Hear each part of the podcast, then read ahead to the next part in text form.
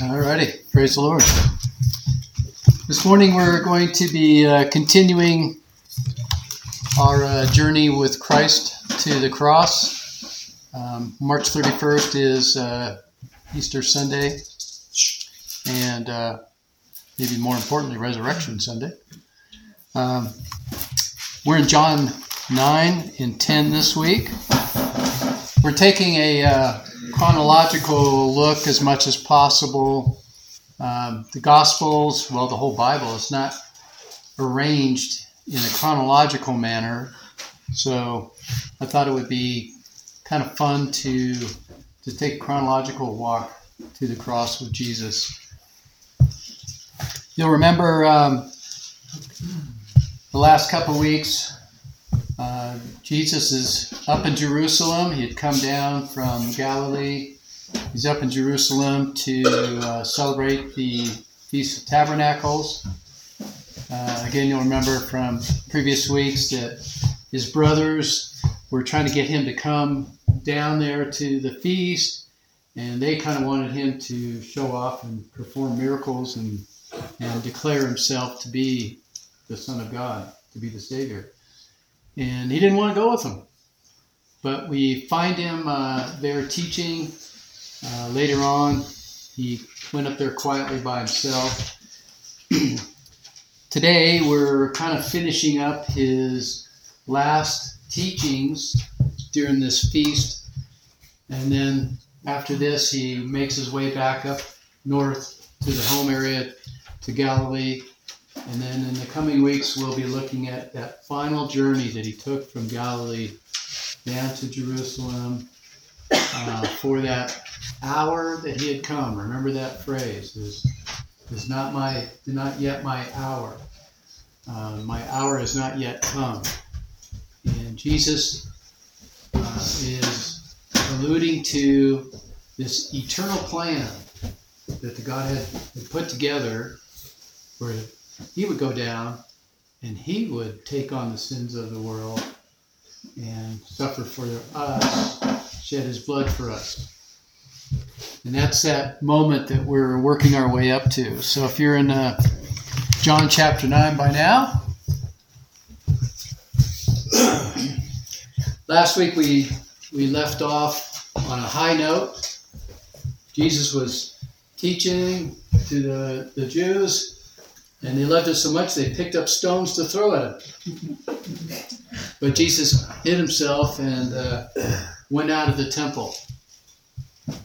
Of course, you know I'm being a little facetious, but uh, it's hard not to think that way because you know we know Jesus is our loving Savior, and and it's just I don't know sometimes hard to imagine people could be so against Jesus, even though even the religious leaders, those who would we would think would be for Jesus. All right, verse 1, chapter 9. As he passed by, he saw a man blind from birth. And his disciples asked him, Rabbi, who sinned, this man or his parents, that he would be born blind? This, this question was the way that the Jews thought about sin, about um, illness and, and deformity and things like that. So they're asking Jesus as the rabbi, the teacher, you know, who sinned? Somebody had to sin for this to happen. Verse 3 Jesus answered, It was neither that this man sinned nor his parents but it was so that the works of God might be displayed in him. We must work the works of him who sent me as long as it is day. Night is coming when no one can work. Jesus is revealing a powerful point here, and, and that is that God is all in all. He can work through, you know, times of great in times of sadness and you know those mountaintops and those valleys. But one of the things I pick up out of this uh, particular event is if we don't have trouble, we don't have a testimony. Amen. All right? Yeah. Yeah. You're Right. case in point, Terry. Right. You're telling us about your trouble that you had, and here you are 30 years later. Now you have a testimony. I would say every one of us has this kind of testimony if we think about it. We've gone through troubles, um, things that were out of our control, maybe things that were caused as a reaction to what we were doing and what we were doing wrong. Sometimes it's just flat unpredictable, but we have trouble. We have things that happen to us, and God plans to use that as a testimony. In James, he tells us, Count it all joy. You know, clap, be joyful when these troubles come. Why? Because he's, God is using it to perfect our faith so that we can go through future troubles and give all glory to God for the way that we go through our times of trouble with faith, knowing that Jesus is right there with us, that this is not permanent, it will pass. We have a future and a hope. Verse 5 So Jesus says, While I'm in the world, I am the light of the world. And when he had said this, he spat on the ground and made clay of the spittle and applied the clay to his eyes and said to him, Go, wash in the pool of Siloam, which is translated sent. So, this pool, this is that pool in uh, Jerusalem. Remember the story of the paralytic that was laying by the pool, and Jesus walked up to him and asked if he wanted to be healed. And he said, Well, you know, nobody's, everybody gets in there ahead of me. I can't get in there fast enough. They beat me to it. And there was this tradition that uh, whenever they saw the waters ripple, it was an angel rippling in water. Whoever's first in the water is the one that got healed. And that's the same pool that we're talking about. He's telling them, go wash in that pool.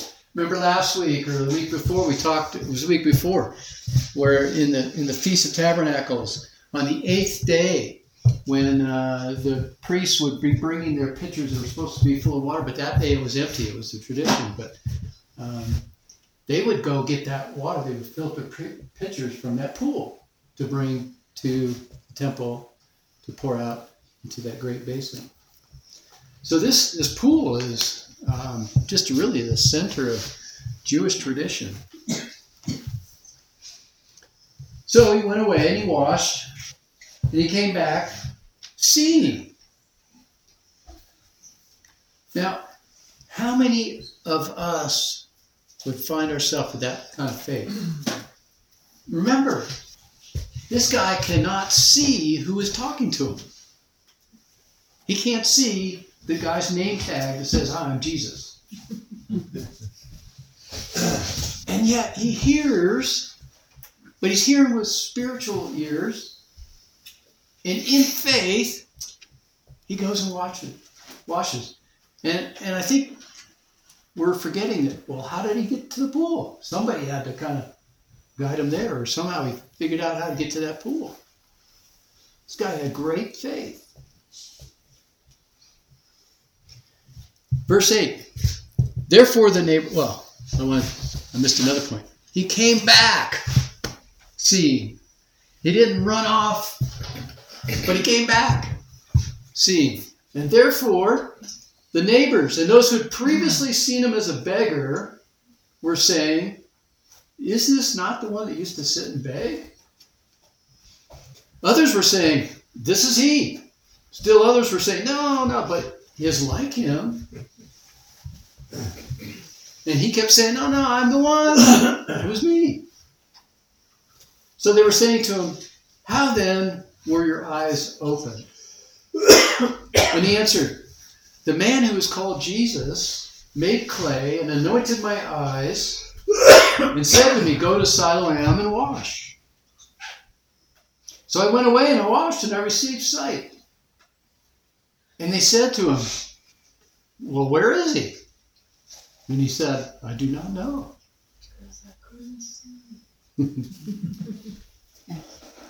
13. They brought to the Pharisees the man who was formerly blind. Now it was the Sabbath on the day when Jesus made the clay and opened his eyes. Then the Pharisees also were asking him again how he received his sight. And he said to them, He applied clay to my eyes, and I washed, and I see. Therefore, some of the Pharisees were saying, This man is not from God, because he does not keep the Sabbath. So, in this, this whole time that Jesus is at the feast and he's talking with the Jews, they are doubting him, they are rejecting him, they are not hearing him say that he is God, that he is the Messiah. Here he's saying he's the light of the world. and they're using the rules from the Mosaic Law about the Sabbath, but they have twisted the premise of the Sabbath such that they were using it against the one who created the Sabbath, the one who we should be worshiping on the Sabbath. And they're saying, no, no, he can't be a man from God because he's not obeying the Sabbath properly. But Jesus, we, we see a lot of times as we read through the Gospels that Jesus did so many things intentionally on the Sabbath to show to the Pharisees that the Sabbath was made for man. That it's supposed to be a time of blessing and joy for us. In fact, where else and when else should we go to receive sight, to be healed? Shouldn't we come to church on the Sabbath day and expect to be healed, expect to be able to see? There's, a, there's an allegory in here that, just as we sang in the song, we were once blind, but now we see. Before you come to Christ, you are blind. You are spiritually blind. And then when Jesus introduces himself to you through the Holy Spirit, your eyes are open and you can see. And what a greater, what better day can there be for that to happen than on the day where you're at church? But others were saying, I'm finishing up 16, how can a man who is a sinner perform these signs? and there was a division among them. So they said to the blind man again, What do you say about him since he opened your eyes? And he said, He's a prophet. So we see a, a faith transition, a quick one in this uh, uh, blind man. He's coming to understand who this man Jesus is. He's still not all the way there, though. Yes, Jesus is a prophet, but he's way more than that. 18. The Jews then did not believe it of him that he had been blind and had received sight until they called the parents of the very one who had received this sight and questioned him, saying, Is this your son who you say was born blind? But now he sees. I, I missed a sentence, didn't I? His parents answered them and said, I'm in 20. We know that this is our son. Yep, we know that. And that he was born blind. We know that. But now, how he sees, we do not know. Or who, who opened his eyes, we do not know. Ask him. He is of age. He will speak for himself. 22. His parents said this because they were afraid of the Jews. Heaven help us. Um, being afraid of the Jews, the religious leaders, the, the followers of the law. you know, as Paul says in uh, 1 Corinthians, you know, we can know all things. We can know all the, the Bible frontwards and backwards. And we can know all the words to the song. We can know all the rituals. we can be the best, most holy prayer around. But if we have not love, we are nothing. And that's what we see in these Pharisees. They did not have love for the people that they were supposed to be shepherding. They did not have love.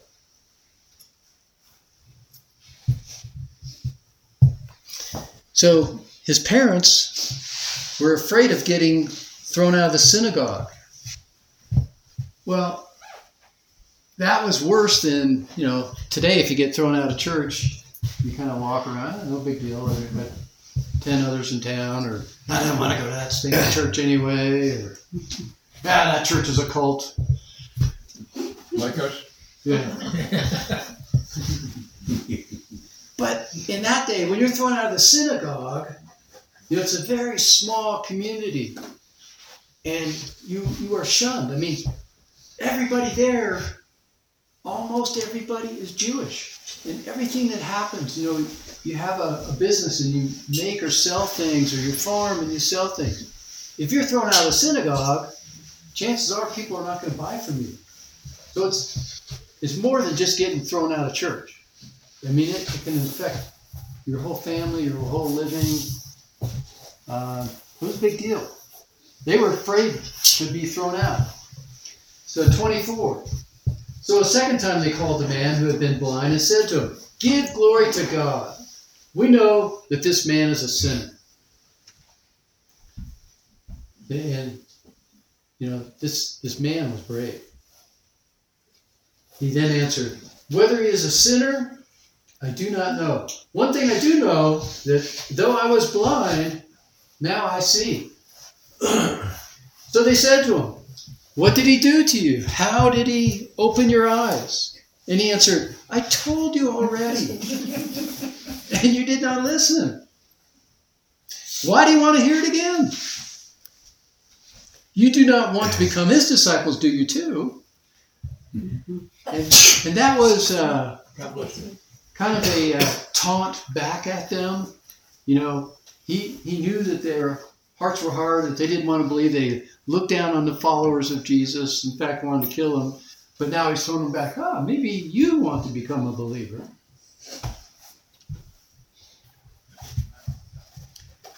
Twenty-eight. They reviled him and said, You are his disciple, but we are disciples of Moses. We know that God has spoken to Moses, but as for this man, we do not know where he is from.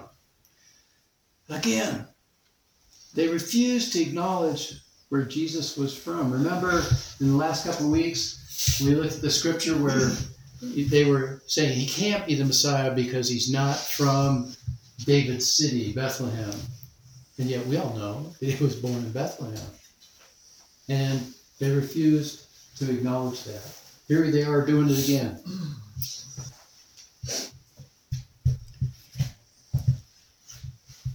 Verse 30 The man answered and said to them, Well, here is an amazing thing that you do not know where he is from.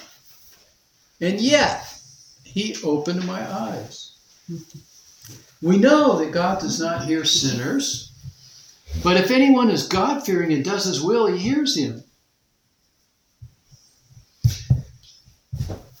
So, again, this is what was taught in Judaism. And yet, we live in the age of grace. We live in the age where the Holy Spirit is alive himself and in the world, but he's also dwelling individually in each one of us that's born again. And I ask you, does God listen to sinners? This is Yes. Um, you know, I think this is a, a, a bigger question and discussion than uh, we might initially think. So, we know that God is sovereign, He's supreme, that He's everywhere, He knows all things, He's got all power, right? We know that God has the ability to hear everyone talking, and he, believe it or not, sees everything we're doing, even when we're doing the things we shouldn't be doing. So, does he hear sinners? Well, I think without a doubt, I think we would all agree that when a sinner cries out to God for help, uh, for salvation, for um, you know wanting to know Him, Yeah, see here. But even we know that God was working in and around our lives before we came to Christ, wasn't He? Amen. Yes. Um, so somehow he knew he was hearing. He, in fact, the Bible says he hears and knows what we're going to say before we even say it. But I think what the guy here is um, trying to bring out is well, here's a guy, this Jesus, he performed a miracle. And it was a good thing. And it was um, him doing it. So, how could he not be from God and yet do these things? Well, we know, too, that there are um, false miracles and preachers, and we also know that God can even perform miracles through people that aren't following Him. I mean, we've we've read that happen. But the, the bottom line is who gets credit? Who is the one at work? And when we see something that doesn't make sense, we want to be asking God, where are you at in this? What is it you're trying to show me? Not uh, honoring and lifting up that person that did the miracle that God worked through, whether they're a believer or not a believer. But I don't think we can go so far as to think I can live however I want. It doesn't matter if I sin. It doesn't matter if I'm really good at, at my sin because I'm saved. I'm going to heaven. It doesn't matter.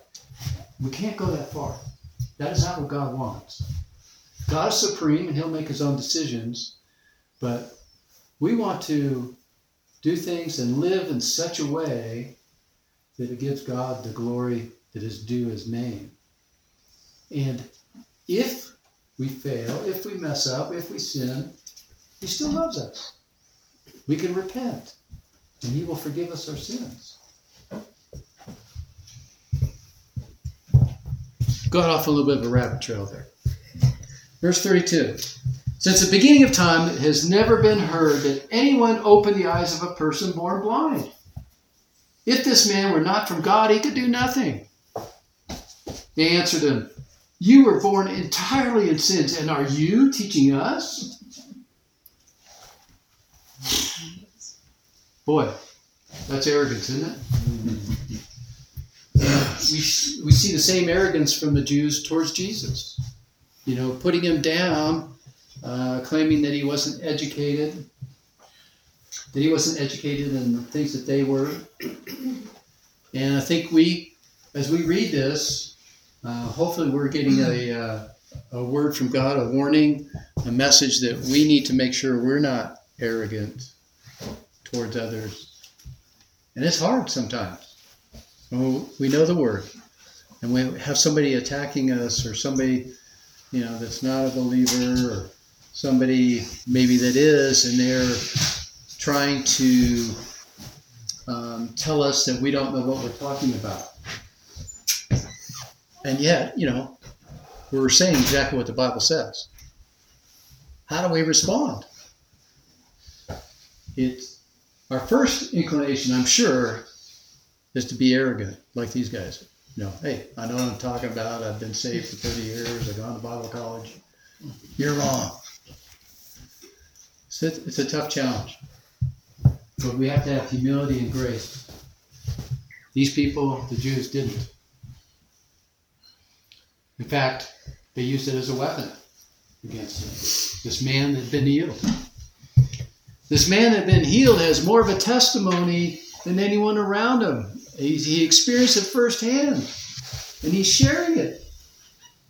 And people should be joyful with him, rejoicing with him. 35.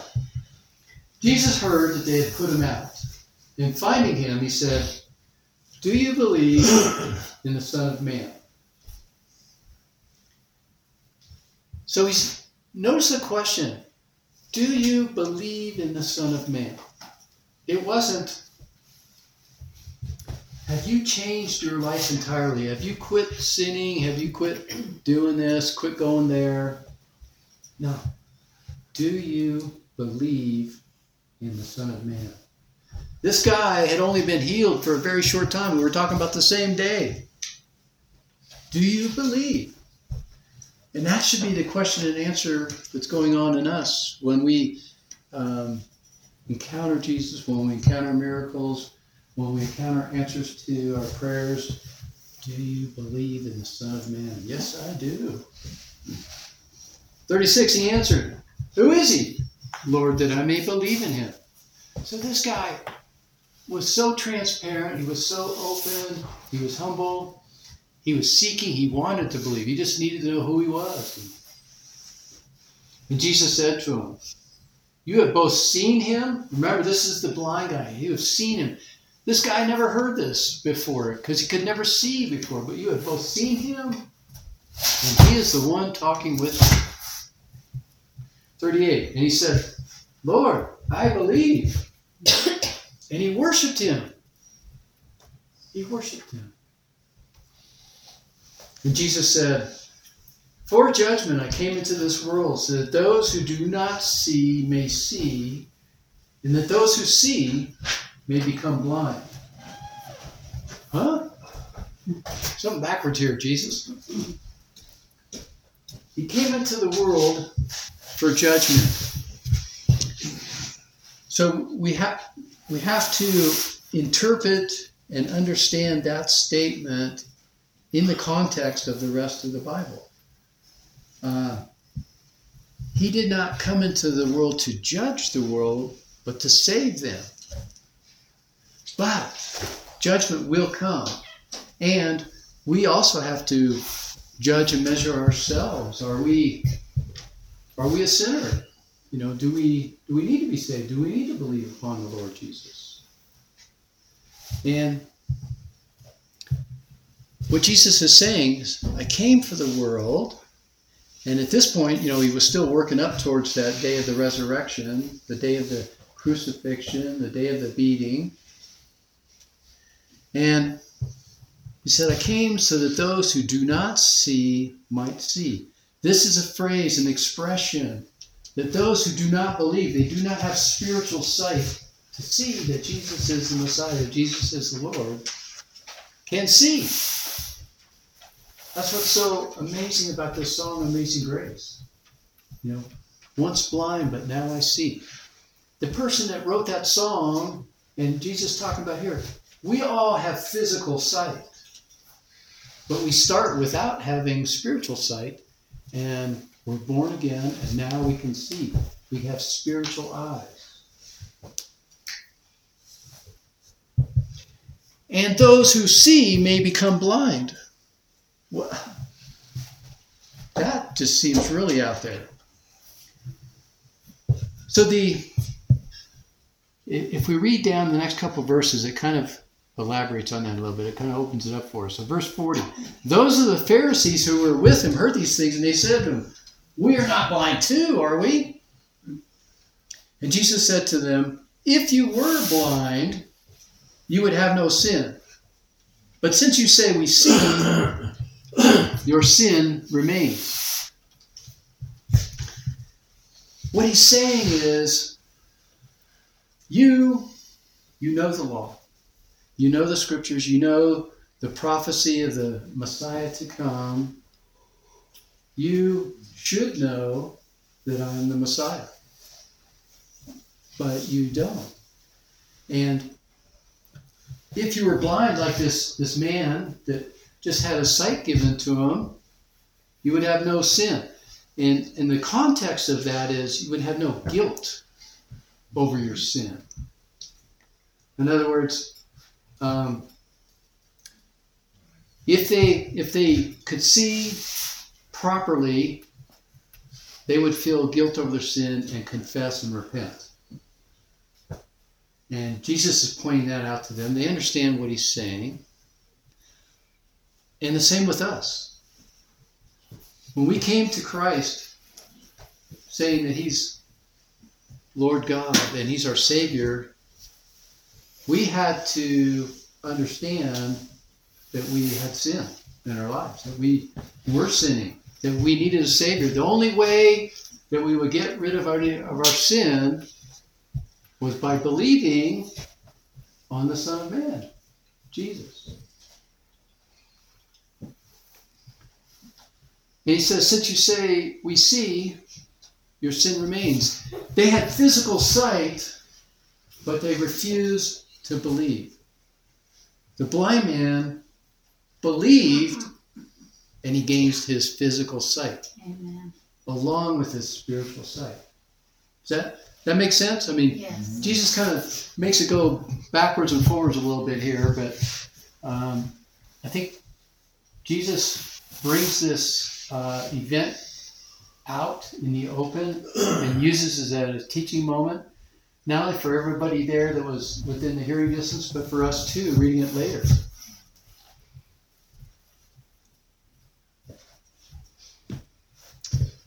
The, the, their sin clearly was simply unbelief. Unbelief. And that's that's a sin that you can't be forgiven of. Because if you don't believe and you stay not believing, you don't have a savior to forgive your sin. You have to confess, okay, God, I, I wasn't believing in you, and now I am, and I want to know you. And you become a believer, and then all of your sins are forgiven. Okay, I want to touch into um, cha- chapter 10. So last week we talked, and the week before we've been talking about this little graph. Um, you'll remember how we have this one bubble belief and one bubble truth, and wherever they overlap, that's where knowledge is. And out of knowledge comes wisdom. But we have truth over here. If you don't have truth, you won't have sight, you won't be able to see. And if you can't if you don't have truth and you can't see, you are not going to have freedom. Jesus said that He is the one that sets us free. Free from sin, free from bondage, free from fear. He is the one that sets us free. So you see, in this day and age where we refuse to acknowledge Jesus as truth and we have only belief, then we can say, well, I can believe in anything, and that's my truth. But that's not really truth, and you won't be set free. All righty, chapter 10. We're just going to read part of chapter 10. So you'll get out here before 4. Panic sets in. Oh no, he's starting another chapter. All right, Jesus says, Truly, truly, I say to you, he who does not enter by the door into the fold of the sheep, but climbs up some other way, he is a thief and a robber. But wait a minute, Jesus. I, I've heard it said that there's many ways, many different ways to heaven. Oh, just one more statement by Jesus himself. There's only one way. He is the way. He is the door. He is the door. You don't get into the the building, you don't get into the castle, you don't get into the kingdom except going through that door, and he's that door. That's a great illustration. So simple. Verse 2 But he who enters by the door is a shepherd of the sheep. To him the doorkeeper opens, and the sheep hear his voice. And he calls his own sheep by name and leads them out. When he puts forth all his own, he goes ahead of them, and the sheep follow him. Why? Because they know his voice. A stranger they simply will not follow, but will flee from them because they do not know the voice of the strangers. So this, we, they understood what Jesus was talking about.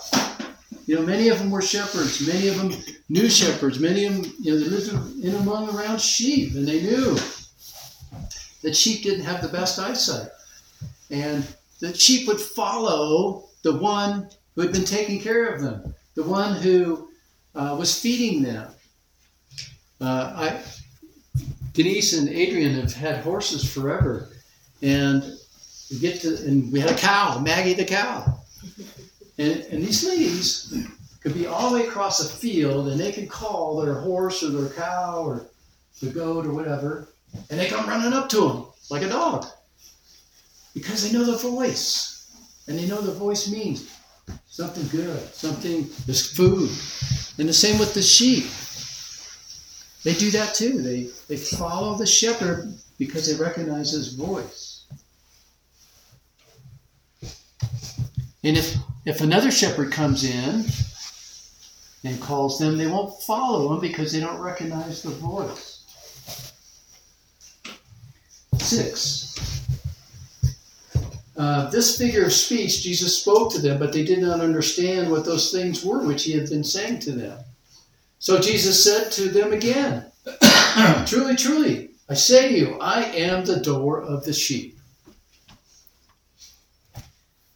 In the Gospel of John, Jesus uses this phrase, I am, seven different times. You know, I'm the door, I'm the light, I'm the way, the truth, I'm the, sh- the shepherd, the good shepherd. Verse 8 All who came before me are thieves and robbers, but the sheep did not hear them. I am the door. If anyone enters through me, he will be saved. That's the transaction. We enter through Christ as the door, and we will be saved.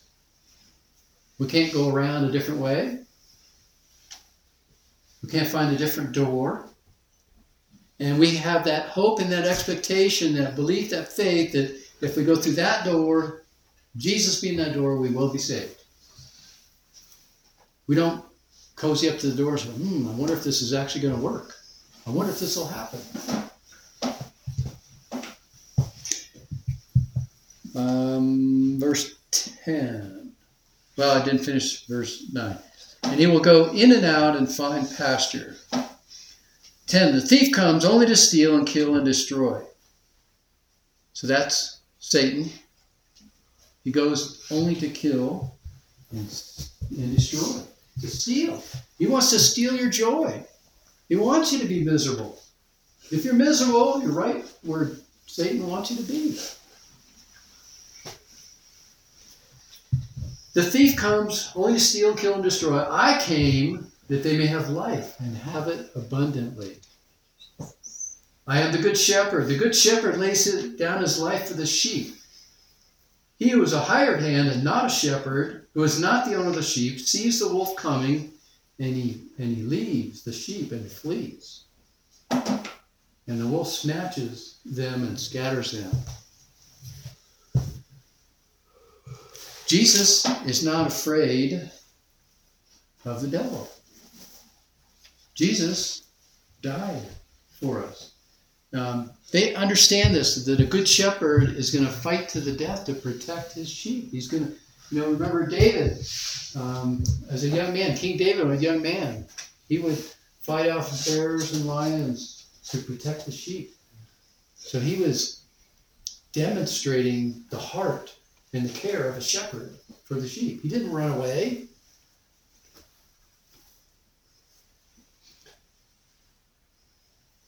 Thirteen. He flees because he is a hired hand and is not concerned about the sheep. This is a convicting verse for anyone that ascribes to be a pastor or shepherd. Um, they cannot flee in the face of trouble. They cannot hide away and fold up when Satan is attacking the church or the people in the church.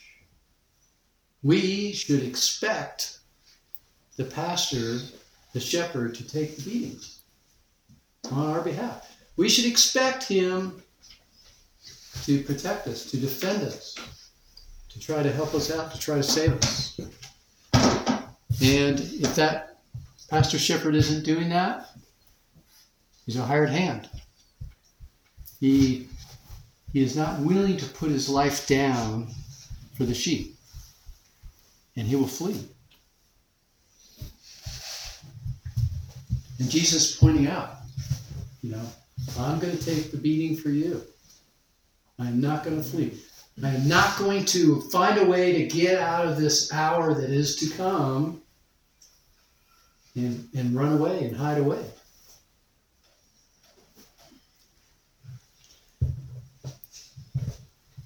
Fourteen. I am the good shepherd, and I know my own, and my own know me, even as the Father knows me, and I know the Father, and I lay down my life for the sheep. I have other sheep which are not of this fold. I must bring them also, and they will hear my voice, and they will come, become one flock with one shepherd. For this reason, the Father loves me, because I lay down my life so that I may take it again. No one has taken it away from me, but I lay it down on my own initiative. So Jesus is saying he voluntarily lays down his life for us. Um, the people yelling, crucify him, the, the people, you know, Caiaphas and Pilate holding this trial, they, they didn't take it from Jesus. He willingly laid it down. You know, he, he knew that physically he could have gotten out of there, but he didn't. He, he voluntarily laid it down for us.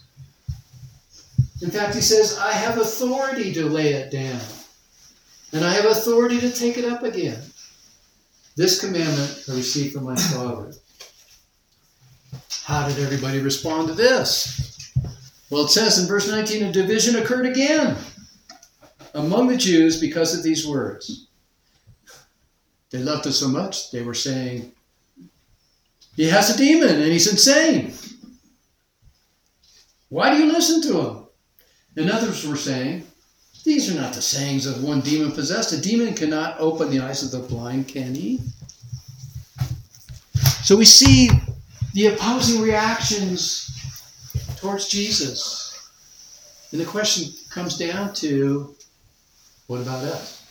Who do we say that Jesus is? Who do we say that he is? In uh, Romans 10, we, we're talking about how we hear the voice of the shepherd, how we hear the voice of Jesus. And Romans 10 17 says that faith comes from hearing, and hearing from the words of Christ. Now that we've looked at this uh, story about the man that was born blind, that had his eyes anointed, who went and washed in the pool of Siloam, this this uh, scripture, Romans 10 17, makes a little more sense to us, doesn't it? He heard the words of Christ, and he followed him, and he was healed. He gained his sight. All right, well, praise God. Let's gather around and pray for one another.